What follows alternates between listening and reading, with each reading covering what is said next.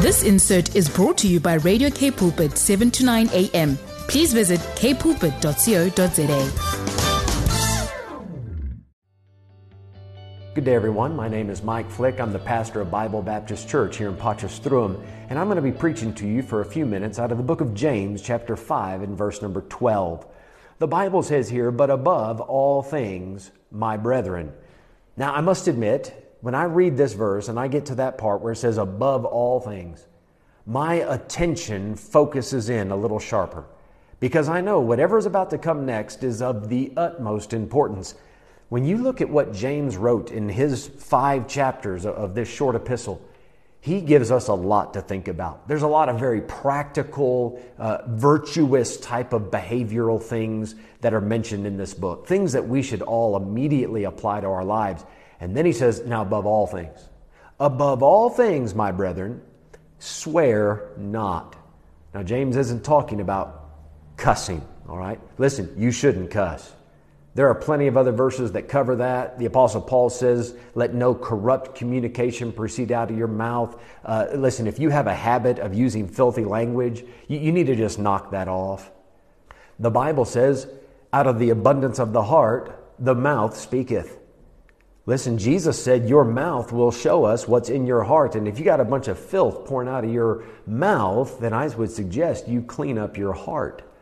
But that's not what James is talking about. When he says, Swear not, he's talking about an oath. You can see it as the verse goes on neither by heaven, neither by the earth, neither by any other oath. So when you say something, you shouldn't need to add an oath with it. When you say, I didn't do it, or no, no, I, I will do that your word should be strong enough just by itself. You shouldn't need to call on the authority of something or someone bigger than you. You don't have to swear by heaven. You don't have to say, I promise by God in heaven, or I promise on my mama's life. You don't need to promise based on those things. Your word should be strong enough. James finishes this verse by saying, But let your yea be yea, and your nay, nay, lest ye fall into condemnation. Now, the, I believe the point that James is trying to drive home to us you need to be a man of your word. Do what you say, mean what you say. Guys, this is one of the fundamental core principles for just humanity is we need to be people of our word. Jesus, of course, is the one who really laid this out nicely in the book of Matthew, chapter 5. James is simply repeating what he learned from Jesus. Would to God we all repeated what we learned from Jesus. But Jesus talked about let your communication uh, be yea, yea, and nay, nay. Anything else, he says, comes of evil. Why would you need to add on an oath? Because you've been living a life that lacks character you have not been living up to your word. You don't live up to your profession. You've been living a hypocritical life. And therefore, you fall into condemnation. And, and how many times do we hear from people, yes, I'll do that, or no, no, I would never do that. And we walk away thinking, I don't know if I can trust what that person's saying. You know what differentiates God from men? You say, well, Pastor, there's a lot of things. And amen, there are a lot of things.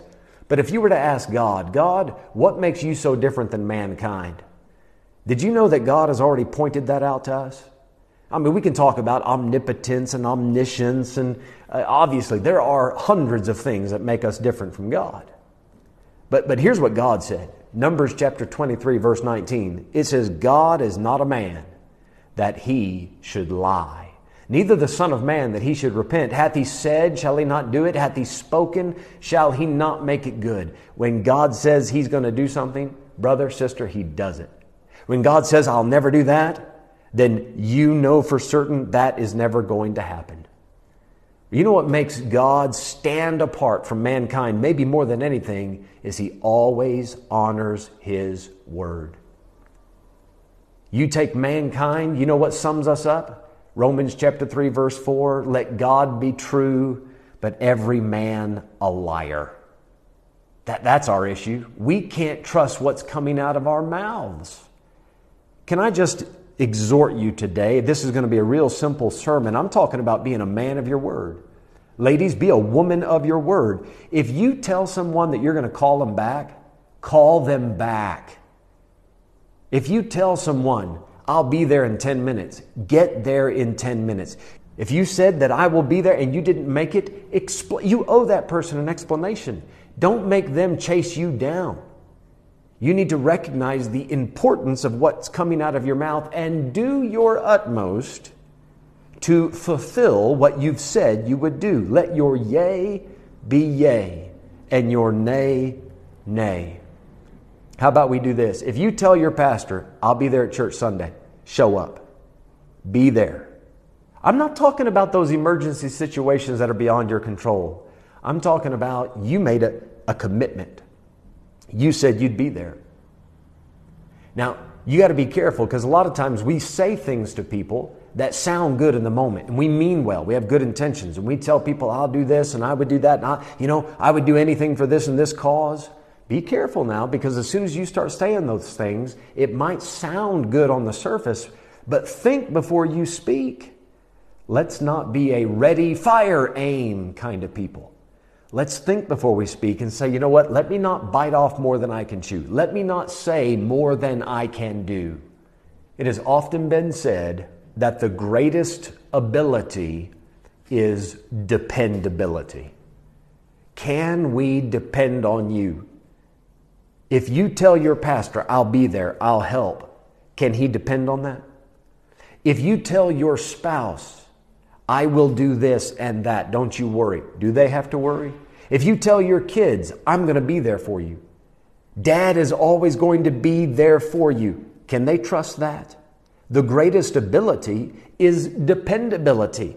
The Bible says confidence in an unfaithful man is like a broken tooth or a foot out of joint.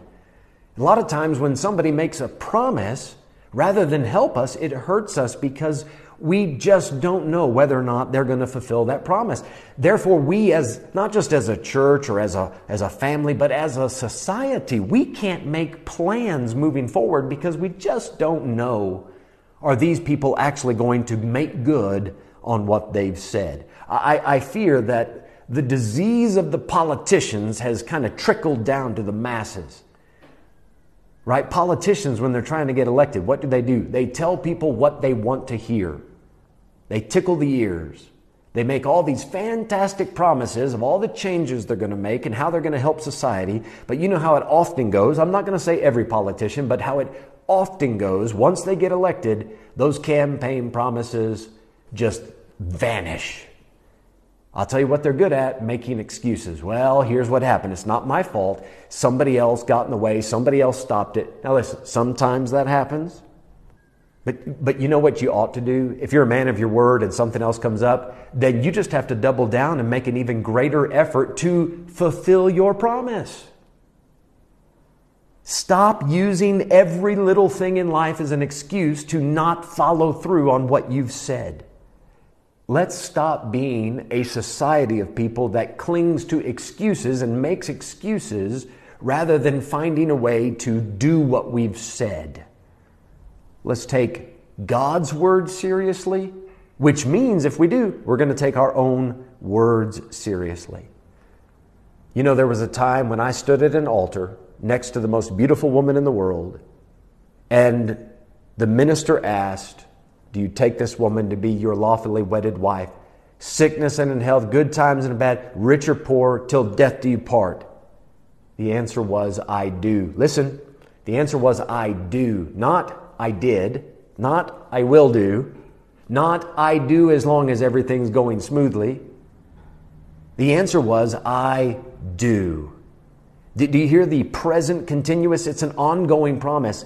Every day, the answer is I do. I am still honoring that commitment. I don't want my wife to doubt whether or not I meant that. I want to live a life that supports that claim so that my wife doesn't have to wonder if I really meant that. Be a man of your word. Let your yea be yea. Now, if you've been saved, I hope you've had a, moment similar to what the Apostle Paul had. There on the road to Damascus, you know, that's when he converted because he met the risen Christ. But, but as soon as Paul was convinced, I mean, we're talking the, the, the oomblik, the moment that he converted. You know what the first question out of his, his mouth was? Lord, what wilt thou have me to do? You know what Paul's doing? He's making a commitment. He, it's it's kind of like the prophet Isaiah. Here am I, send me. Now listen, if you're going to say that to the Lord, if you're going to say, Here am I, send me. If you're going to say, Lord, what wilt thou have me to do? If you're going to pray and say, God, use me, make me a vessel meet for the master's use. If you have prayed that at some point, you better live up to that commitment. And I hope, I hope you've said this to the Lord. If you haven't, you might want to consider doing it before we're done here. You might want to just say to the Lord Jesus, I give you everything. You gave everything for me, and now I, my everything is yours. So, Lord, whatever you want me to do, I'm yours. What wilt thou have me to do? Brother, sister, make that commitment and then be a man, be a lady of your word. Let your yea be yea and your nay be nay. Mean what you say. May God help you to fulfill your promises just like God always fulfills His. If you have any questions or if we can help you any further, you can visit our website at bbcpotch.com or you can follow us on our YouTube channel, which is Bible Baptist Potch. We appreciate you tuning in. May God bless you.